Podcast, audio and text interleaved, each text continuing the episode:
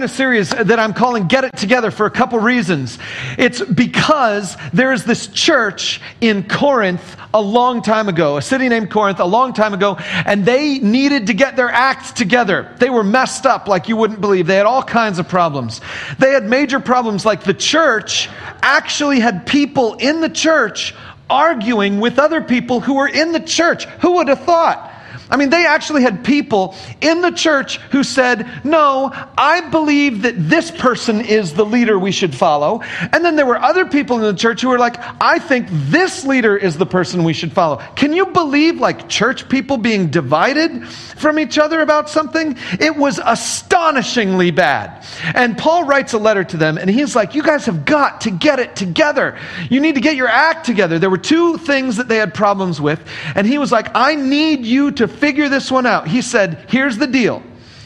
Here's the deal. You need to come together as one unified group of people, and you need to get your act together and be living the way you're supposed to live raise up the moral uh, quality of your lives. And so the phrase get it together really refers to both of those things that the Apostle Paul was trying to get through the skulls of the people in Corinth. And one of the great things about the book of Corinthians and the other, the two letters that we have that we call 1st and 2nd Corinthians, one of the great things about these letters is it gives us the freedom to point our fingers at someone who's worse than us. And we're like, man, those people have, those people are so messed up. I'm so glad that we can point our fingers at those people who are so messed up. And then we read about the kinds of divisions that they have. And then we read about the kind of moral problems that they have. And then we start to realize, oh my goodness, those people that we're pointing our fingers at actually are us. And so the letter of 1 Corinthians and 2 Corinthians are letters that really apply just as much to us today as they did to the people back then. And that's the reason why we need to study them. That's the reason why we need to get our act together, why we need to get together and find the right way to live and live in unity with each other. Let me do a little bit of review with you. First of all, let's look at the satellite map of Greece so you can see where Corinth is. This is a satellite map of the bottom tip of the Greece, uh, Grecian peninsula. It's called Achaia, the name of the Grecian peninsula. And the very bottom part of it that you're seeing there that kind of looks like an island is called the Peloponnese. And if we zoom in on it, what you'll see is this tiny strip of land right in the center of the screen. So there's water from the right or the east, there's water from the west, and there's this tiny strip of land. And that tiny strip of land gets even narrower in this one tiny little spot where Corinth is. Corinth was a city that it was, was in the narrowest part of the isthmus connecting the Peloponnese in the south with the rest of the Achaean Peninsula in the north. This whole area was the Grecian Peninsula. And Corinth was this city right there in this tiny strip of land, only four miles wide. And the reason that's significant is that everything from the north to the south had to pass through Corinth. If you're going from the north to the south, you had to go through Corinth. If you're going from the south to the north, you had to go through Corinth. Everything that came out of Athens would eventually come to Corinth. And in fact, the things that were going from east to west or west to east would also pass through Corinth. Because sailing around the southern tip of the Peloponnese was often very dangerous.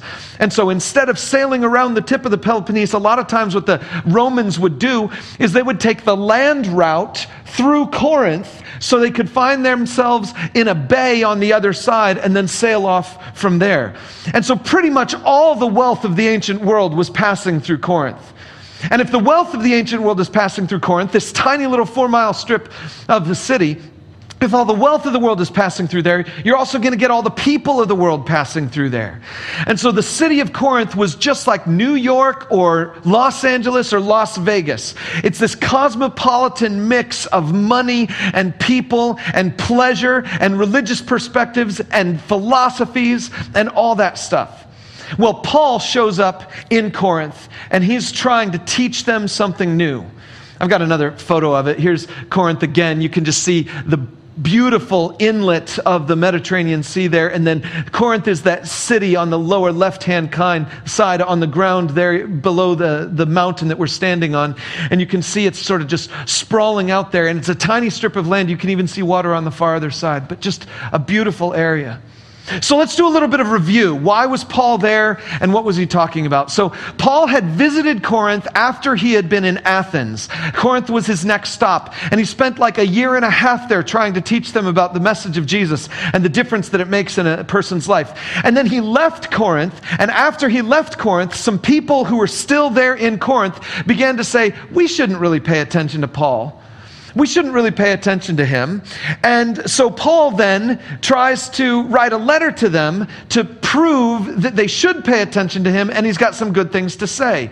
You see, Paul had a number of problems in his, in relationship to the city of Corinth. We talked about them last week. His problems were number one, he was a teacher who worked with his hands. Corinth was a society that was. Um, you could describe it as a patron based society. There were three basic things there were the wealthy people, there were the teachers or educators, and there were the workers or the grunts.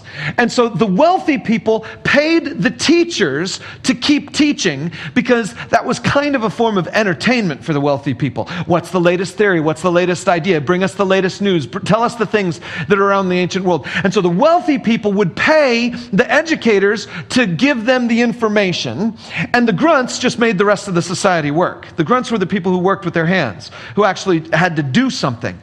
And so when Paul shows up in Corinth, he's a teacher, but he's working with his own hands. He doesn't take any money from any wealthy people. He's a teacher and he's working with his own hands. And the people in Corinth were like, that doesn't make any sense. If your message was good enough, there should be some rich people paying for it. But clearly, no rich people are paying for it, so you must not have a very good message. Why should we pay attention to you? You're working with your own hands? Only fools do that kind of stuff. Why would we pay attention to you? Smart people don't work with their hands. Ah. And so they were like, they didn't understand Paul. He had this problem with them. And so when he left, a bunch of factions grew up. And some people said, We're going to follow Paul. And other people said, No, we're following another guy, Apollos. Another person said, We're going to follow Cephas, the Hebrew name of the Apostle Peter. We're going to follow Cephas. Someone else said, No, I'm just going to follow Jesus. And uh, so you had all these different groups of people splitting up from each other. And Paul hears about their divisions, and he also hears about the moral problems in the church. And he writes them back a letter where he's trying to slap them in the face and say, Get it together. Last week we looked at the first phase of that letter. And we learned that Paul is trying to communicate one basic, well, three basic things to them, but it's all wrapped together. He says, I've got a message of Jesus that involves holy living and it involves unity with other churches and other Christians.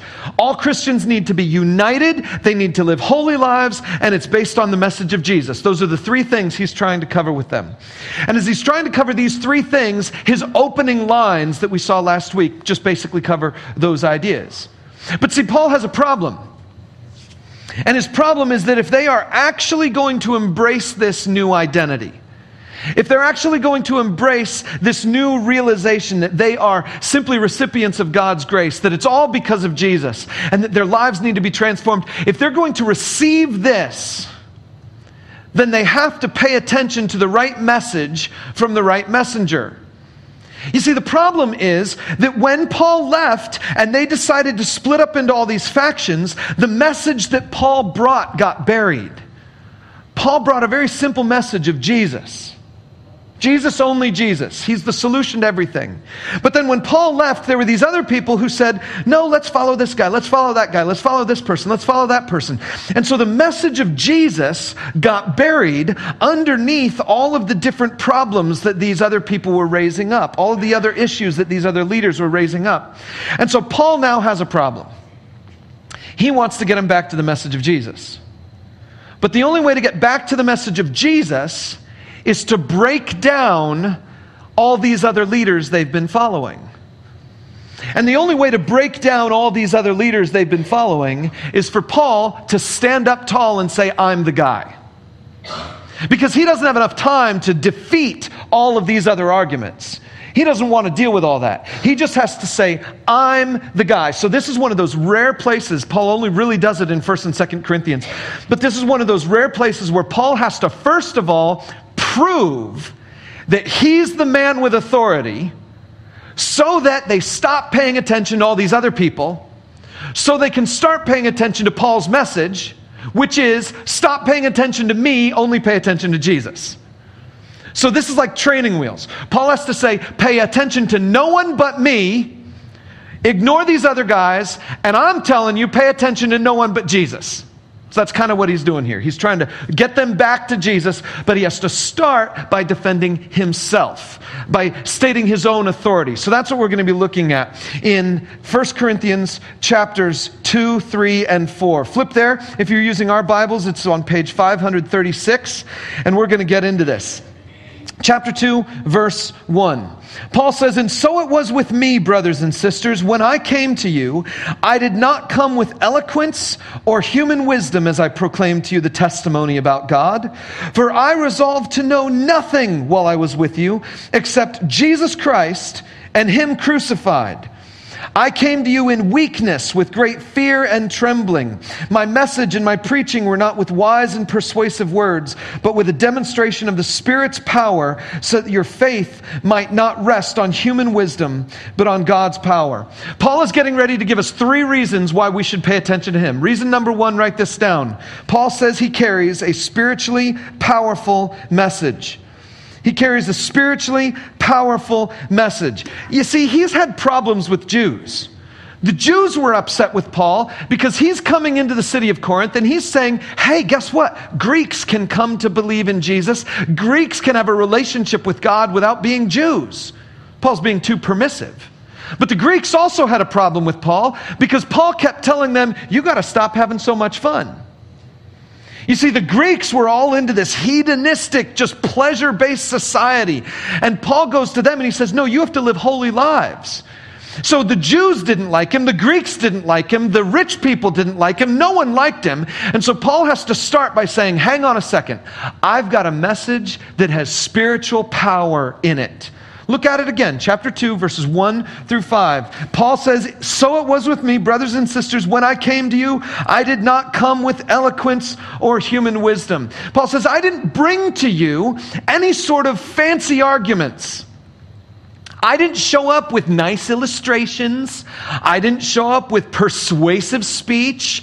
In fact, Paul says, I came to you with weakness I resolved to know nothing while I was with you except Jesus Christ and Him crucified. How many of you like paying attention to a person who can barely talk, quiet speech? They're sick, they're not very healthy, not very strong, maybe they're really short. How many of you are really interested in paying attention to take the long process to listen to what this guy has to say? Or, or what about this one? Paul says, I resolve to know nothing with you except Jesus Christ and Him crucified. Be honest with yourself. How would you feel if you were going to a church for 10 years and every single Sunday the pastor got up on stage and said, Folks, today we're going to talk about Jesus dying on the cross so that your sins could be forgiven? And every single Sunday, he tells the story again, every single Sunday, about Jesus going to the cross, dying on the cross, being raised three days later, and then he tells you that it's so that your sins could be forgiven. It's like going to Easter all every Sunday for 10 years in a row. I know some people who don't go to Easter Sunday anymore because they're like, I've already heard it. You know, I've heard that message all the time. How would you feel if the pastor did nothing but that for just all that time? You know, if you're honest with yourself, I imagine you'd say, I'd get bored. Paul says, okay, here's the deal. I came to you without any sort of persuasion, any sort of eloquence. I did nothing but preach one message over and over and over and over and over and over and over and over and over again. And on top of it, I was weak. We know from history that Paul was probably sick with something. In 2 Corinthians, he talks about a thorn that was in his side of some fashion. We don't know what his ailment was. When he's writing in some of his other letters, he says, See what large letters I use when I write with my own hands. So we know his eyes were messed up because he had to write really huge in order for him to see his own signature, his own writing. So we know his eyes were messed up. We know he had some sort of sickness. We think, some scholars even think that Paul had epilepsy or something along those lines. So Paul comes to Corinth all by himself when he first gets there. He's all by himself and he's weak. He's got nothing going for him. And who wants to pay attention to this guy? But look what Paul said. He said, My message and my preaching were not with wise and persuasive words, but with a demonstration of the Spirit's power so that your faith might not rest on human wisdom, but on God's power. Something happened when Paul was there. When he was there in Corinth, something happened. He gave his message, some people believed, and something of the Spirit happened in power. We're thinking maybe. Maybe what happened is that when Paul preached the message and some people believed, maybe it was when Crispus was first baptized and his whole family came to faith. Maybe it was in that moment that they received the Holy Spirit of God in a powerful way. We know from other places in the book of Acts that when the Holy Spirit came on people in a new area, in a new way, frequently miracles would happen. One miracle is people would be able to speak in languages they'd never learned before, and other people would be able to understand those words. And there was this amazing thing that later on in 1 Corinthians, we find out about a, a gift of the Holy Spirit called speaking in tongues, where you don't understand what someone is saying, but they're just speaking something that kind of sounds like gibberish, but it, it's apparently angelic speech or some sort of spiritual language. We're going to talk about that in a couple weeks. But clearly, something happened in the city of Corinth where they experienced the Spirit's power. And it wasn't because of Paul's words, and it wasn't because of how impressive he was. It was because the Spirit was empowering this message. And we don't know exactly what it was, but the point is clear. Paul says, I came to you with a spiritually powerful message. In other words, Paul is saying, I'm the best messenger because I have the best message. Pay attention to me because my message had power behind it. But we're only through a few verses, so we should probably keep reading. Let's go on, verse 6 through 16. He says, We do, however, speak a message of wisdom among the mature but not the wisdom of this age or the rulers of this age who are coming to nothing. No, we declare God's wisdom, a mystery that's been hidden and that God destined for our glory before time began. See, Paul is saying, I do have some other stuff I could talk about. It's not just the crucifixion that I could talk about. I do have other stuff that I could talk about. I have another message, a deeper message, but it's a message for only mature people. None of the rulers of this age understood it, for if they had, they would not have crucified the Lord of glory. You see, what Paul is saying there is all the people of this world are too dumb to know my message.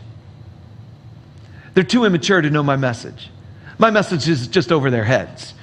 Only the smartest people, you might think, are the ones who get this message. But keep going. He says, however, as it is written, what no eye has seen, what no ear has heard, and what no human mind has conceived, the things God has prepared for those who love him. Paul's point is that no human being has ever made this up. No one has ever come up with this idea. This is too good to be true. No, it's, it's one of those examples of truth is stranger than fiction. You can't make this stuff up. Paul has a message that is so outlandish you can't make it up.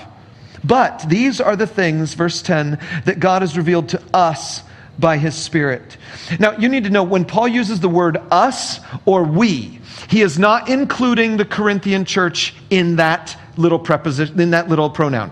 When he says us, uh, us or we, when he says us or we, he's talking about himself and the people who are with him.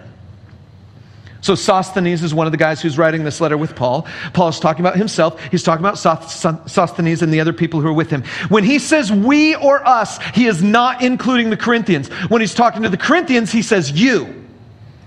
When he says we or us, he's talking about himself and the people around him. And so he just said right here, but I have been given this message by the Spirit of God.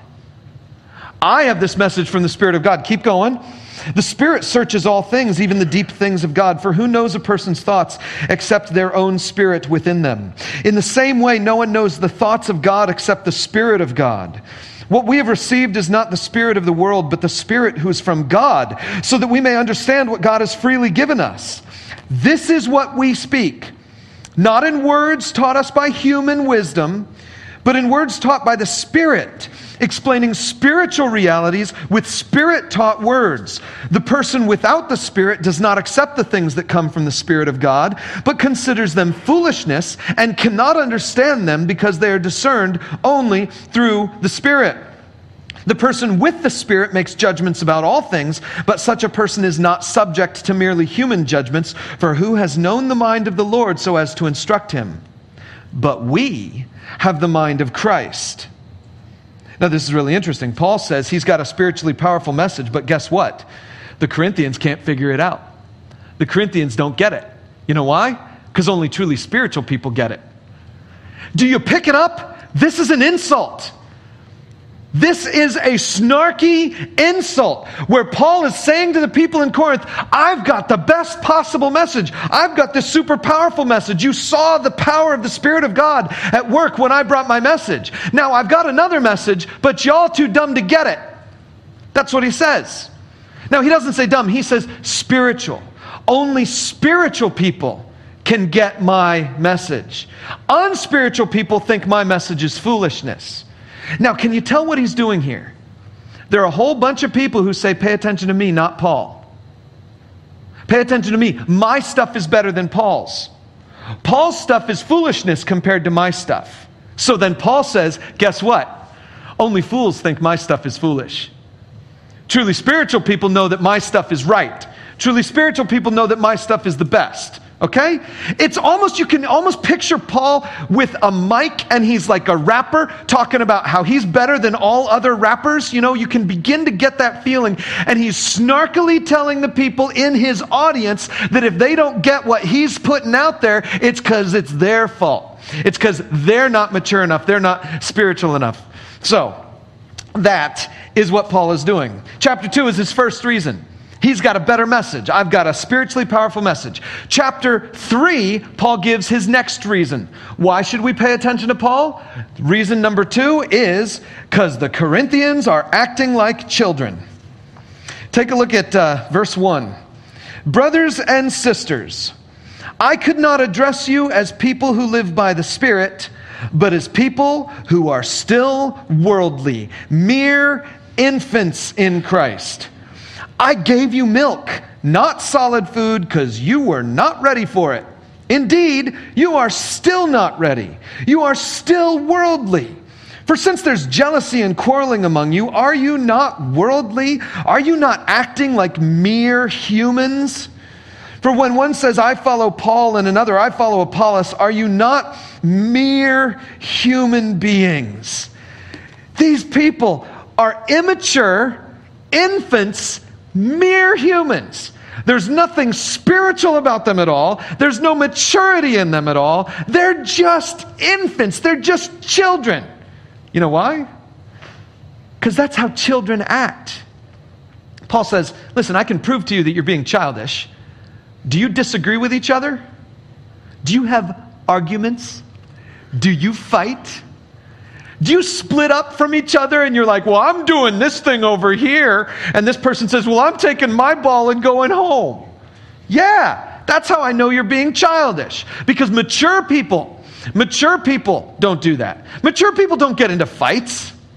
A mature person is like, I know who I am, I know what it's all about. And I know how to take care of myself, and I don't have to put you down in order to take care of myself and feel good about myself. Mature people don't have to quarrel because they already know that they're right and the other person is wrong and they don't have to point it out. Mature people don't have to divide themselves from each other because the mature person is secure enough to not need the, the security of this little enclave of people reminding me that I'm all good and those. No, mature people are okay being mature. And Paul says, but that's not you. All I could give you is milk. You're still not ready for solid food. I have other stuff I could give you, but you're still not ready for it. Keep going. See what he says next here. What, after all, is Apollos? And what is, I love that. He doesn't say who is Apollos. You know, because the answer for who is Apollos, well, he's a good teacher. He's a man with some great oratorical skills. Who is Paul? He's a guy who understands the message of Jesus. He's a guy who writes aggressive letters to people. Who is Paul? Yeah, that's easy to answer. But what is Paul? What's the answer to what is Apollos? Um, a human? What's the answer to what is Paul? Um, a human? He says, What is Apollos? What is Paul? Only servants through whom you came to believe, as the Lord has assigned to each his task. I planted the seed, Apollos watered it, but God has been making it grow. So neither the one who plants nor the one who waters is anything, but only God who makes things grow. The one who plants and the one who waters have one purpose, and they will each be rewarded according to their own labor. For we are co workers in God's service. You are God's field, God's building. Now, hang on there. He's going to change the metaphor. He just did a metaphor from agriculture. He's going to do a metaphor from architecture in just a moment. But before we get there, he said something very interesting. He said, What am I? Nothing. What is Apollos? What is Paul? Nothing. The only thing that matters is God. Oh, but I did plant the seed. What am I? I'm nothing, but I did start it all. Well, keep going. Let's, let's now look at the building metaphor. Verse 10. By the grace that God has given me, I laid a foundation as a wise builder, and now someone else is building on it. We're not exactly sure if someone else is referring to a specific person that Paul knows by name in the city of Corinth who is causing trouble. Maybe Paul says, I laid the foundation and now that dude is putting something else on top of it. Or maybe it's a generic someone else. Other people are trying to build on top of my foundation. We're not sure if he's talking about a specific someone else or a generic someone else, but he says, I laid the foundation and now someone else is building on it, but each one should build with care. In other words, whoever's trying to put something on my foundation better watch out. Watch the rest. For no one can lay any foundation other than the one already laid, which is Jesus Christ. If anyone builds on this foundation using gold, silver, costly stones, wood, hay, or straw, their work will be shown for what it is, because the day will bring it to light. It will be revealed with fire, and fire will test the quality of each person's work. If what has been built survives, the builder will receive a reward. If it is burned up, the builder will suffer loss, but yet will be saved, even though only as one escaping through the flames. What's fascinating about this section here is that Paul has used an, an um, agricultural metaphor and then a building metaphor. And he says, I planted a seed, but God's the one who makes it grow. He also says, I laid the foundation and other people build on it. So here's the thing write this down. Paul says, You've been acting like children, but I'm the one who got you started. I'm the one who got you started with Jesus. It's highly important that we remember Paul is the one who initiated this whole thing with them. He's the one who got them started with it. Paul's like, I'm nothing, but I did get it started. I'm nothing, but I did put the foundation down. God is everything, but I did put the foundation down. God is everything, but I did put the seed in the soil. So Paul's just, Paul's just saying, I did get it started with you. But check this out. There's a problem here because Paul, it's not just that he got it started, he did it right. And the other people who come after him are in danger. You see, Paul says, I laid a foundation, and that foundation is Jesus Christ. And if anyone else tries to lay a different foundation, well, they can't because other foundations don't work. They're not made out of concrete. The only concrete foundation is Jesus Christ himself. That's the thing that stays. All the other stuff that people build with is just wood and straw and maybe even gold. It can look fancy, but it's not strong like that. I laid an expert foundation of Jesus Christ. And you can try to build something on top of Jesus Christ, but if you try to build something on top of Jesus Christ, eventually one of these days the flame of God's judgment is going to come through and it might or it might go away. And if it goes away, well, you'll be saved because of the foundation, but all the stuff you've invested your life in will be gone. Paul says you could try to build on it. Some people could try to build on it. I laid the foundation, other people trying to put things on it. You might have something that stays if you build it solidly with Jesus, but you know what? Eventually God's going to judge it. And anyone else who lays any other foundation, well, that's just a lie. That's just false. It's not going to get you anywhere at all. So he says, I'm the one who got it started. But now there's one more thing. You see, he just started a building metaphor. Look at verse 16 and see where he goes with this. Don't you know that you yourselves are God's temple, and that God's Spirit dwells in your midst. If anyone destroys God's temple, God will destroy that person, for God's temple is sacred, and you together are that temple. There's another spot in the Bible where Paul would say that you, as an individual, are a temple of the Holy Spirit. You've heard that before. My body is a temple of the Holy Spirit. Yes, there's a spot in the New Testament where Paul does say that your body is a temple of the Holy Spirit if God lives in you. But here he's not saying you as an individual, he's saying the church in Corinth as a collective whole. Together, all of them together are a temple. So guess what? You don't even have to build anything. Paul laid the foundation, and now you're a temple. Not each of you individually, but all of you together are the temple. And God's not going to destroy his temple. He's not going to let anyone else destroy his temple. God is going to take care of his temple. His temple is the beautiful thing. Your job isn't to build anything, your job is just to be a nice, clean part of his temple.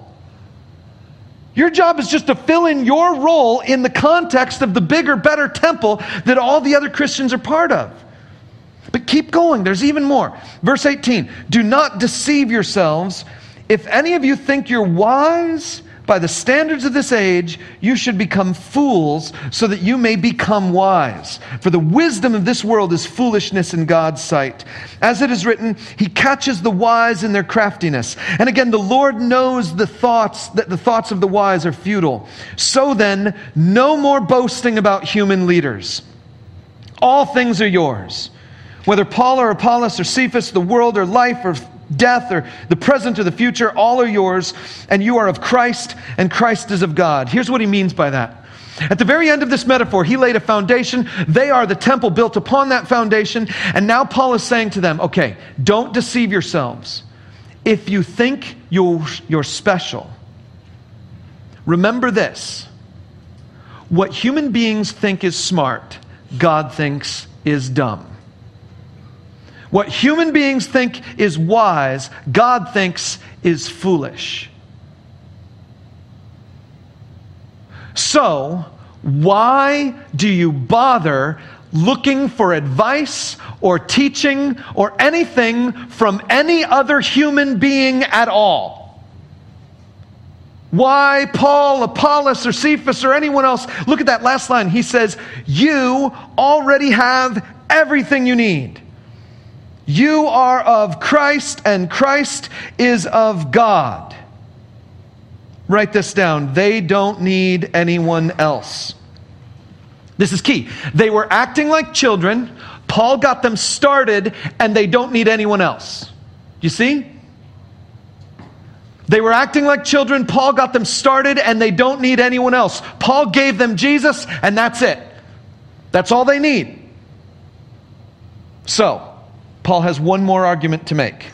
It's in chapter 4, his third reason for why people should pay attention to him. And the third reason, write this down, is that he has been a faithful servant. Chapter 4, verse 1. He says, This then is how you ought to regard us as servants of Christ and as those entrusted with the mysteries God has revealed. See, Paul isn't ashamed to say that God has given him some knowledge that people need to have. He says, okay, so you need to recognize that I've got some authority, I've got some knowledge, and I want to give it to you. But keep going. He says, Now it's required that those who've been given a trust must prove faithful. I care very little if I'm judged by you or by any human court. Indeed, I do not even judge myself. My conscience is clear, but that doesn't make me innocent. It's the Lord who judges me. Therefore, judge nothing before the appointed time. Wait until the Lord comes. He will bring to light what is hidden in darkness and will expose the motives of the heart. At that time, each will receive their praise from God. That's just Paul in a long way saying, I don't care what you think of me. I don't care what you think about me. I don't even really think about myself too much. You know, my conscience is clear, but I'm just going to let God judge me. My job is not to judge me or you. Your job is not to judge me. My job isn't to pay attention to what you think. My job is to just keep my conscience clear with what I know to be true and trust God for his judgment. See, he's mature and he's secure. Verse 6. Now, brothers and sisters, I've applied these things to myself and Apollos for your benefit, so that you may learn from us the meaning of the saying, do not go beyond what is written. That just means don't go past what you've already been given. Paul has already given them enough. You don't need anything more. Don't go past it. Then you will not be puffed up in being a follower of one of us over against the other. For who makes you different from anyone else? What do you have that you did not receive? And if you did receive it, why do you boast as though you did not? See, his point there is listen, you, you're still divided about a bunch of different things. Don't go beyond the foundation that's already been laid and the fact that you're a temple built on that. Don't go beyond the stuff that you've already been given. You don't need anything else. You just need Jesus. You need to come back to Jesus. You don't need anything else. So why do you bother with following this guy's theories or that guy's theories? And so all of that really is Paul just reiterating what he said before because he's about to lay into them.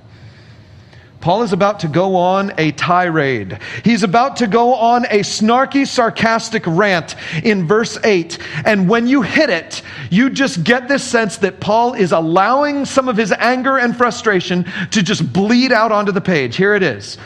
Already, you have all you want. Already, you have become rich. You've begun to reign, and that without us. How I wish that you really had begun to reign, so that we also might reign with you.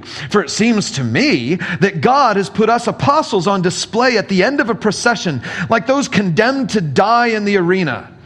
We've been made a spectacle to the whole universe to angels as well as to human beings. We are fools for Christ, but you are so wise in Christ. We are weak, but you are strong. You are honored, we are dishonored. To this very hour, we go hungry and thirsty. We're in rags, we're brutally treated, we're homeless. We work hard with our own hands. When we're cursed, we bless. When we are persecuted, we endure it. When we are slandered, we answer kindly. We have become the scum of the earth, the garbage of the world, right up to this moment. You see, what Paul is saying here is that he has had to suffer a lot. Read just a couple more verses. He says, I'm, I'm writing this not to shame you, but to warn you as my dear children. Even if you had 10,000 guardians in Christ, you do not have many fathers. For in Christ Jesus, I became your father through the gospel. See, what Paul is saying is that he's suffered for them like a father, like a loving father. If any of you in this room are parents, I can imagine you can relate to this idea. Paul is looking at these immature, adolescent, divided, petty people. And he's just saying to those teenagers, You have no idea what I have suffered for you. You have no idea the heartache and the pain and the frustration that I have had to endure. You have no idea the economic hardship that it has been for me. You have no idea the physical hardship that it has been for me. But I need you to know that I have not done these things to somehow earn points with you. I have done these things because I'm your father and I love you and you are my children in the faith and I will do whatever it takes to make sure this message of the gospel is stewarded well in your life. And so Paul says it is required that a servant prove faithful. And then he says, and I have done that. I have been faithful with this message with you. So here's the point Paul says to these people, You need to pay attention to me. You need to pay attention to me because I have a powerful message. You need to pay attention to me because you've been acting like children and I'm the one who got you started. And you need to pay attention to me because at the end of the day, I am your father who has faithfully suffered for you in all of this. So pay attention to me. And what does he tell him to do?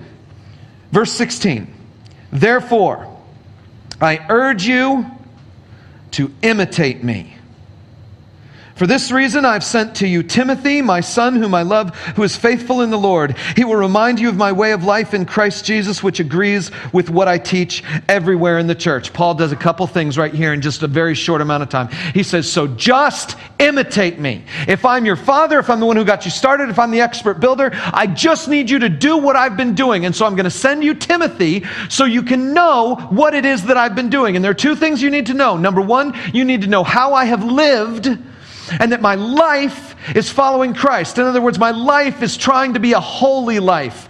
And number two, you need to know who I'm living with.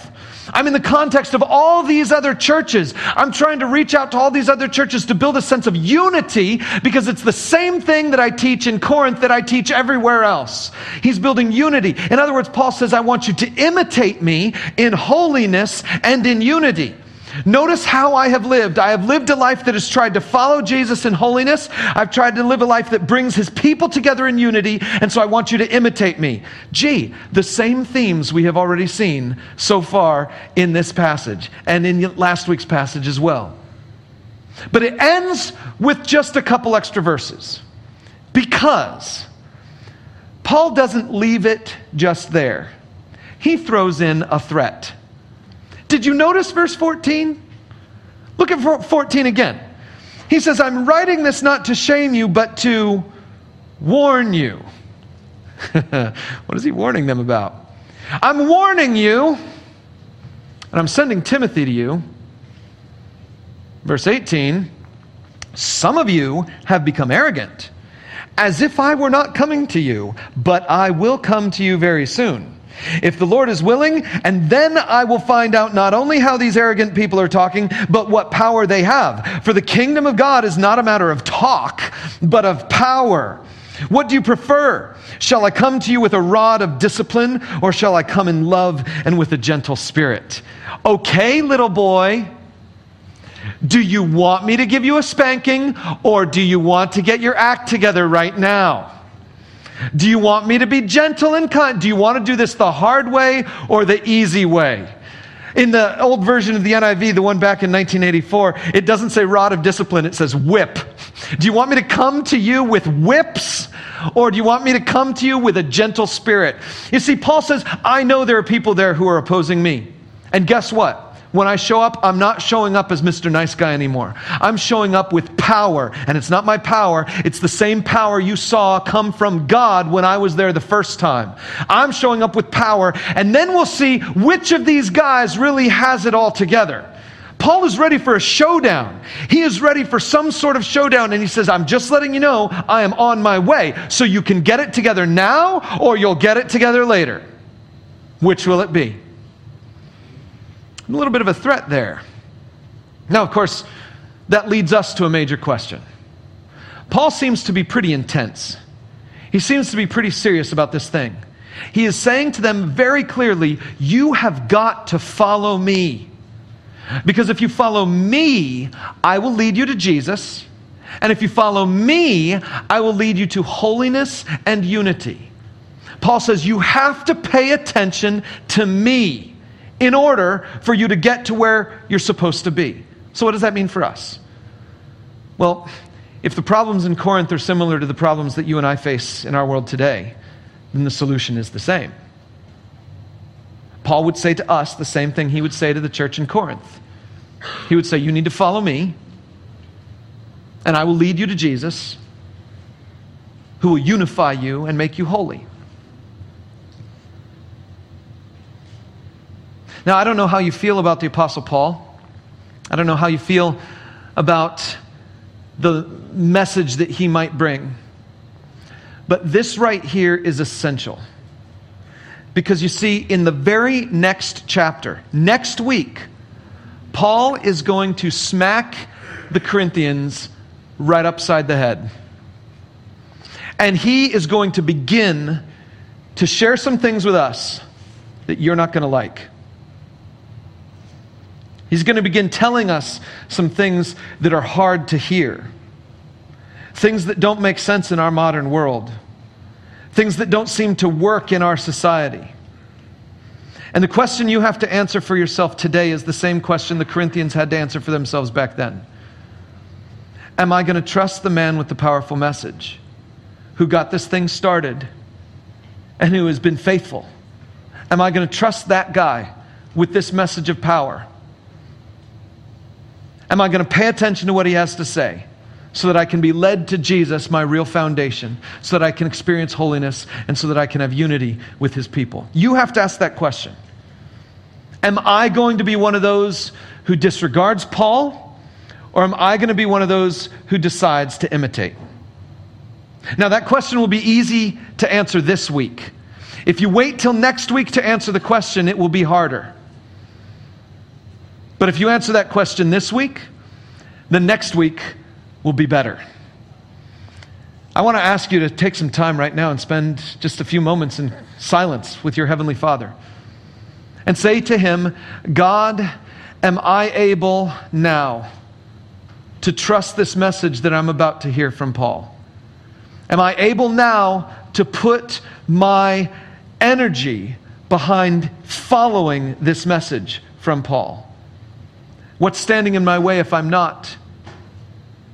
Perhaps some of you have never even allowed Jesus to enter your life. And so you are, you are so far back into the milk phase of things that you need to get that squared away first. And maybe today your prayer is God, would you just cleanse me of my sin and enter my life with the Spirit as you've promised? Maybe today it's, am I ready to obey what Paul says?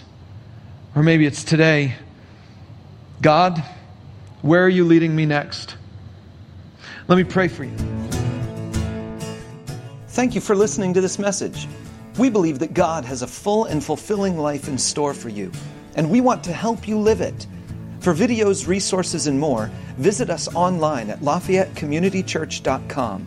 And as always, we want to encourage you to plug into a Christ following community of faith wherever you are. Life is a journey, and no one should ever walk alone.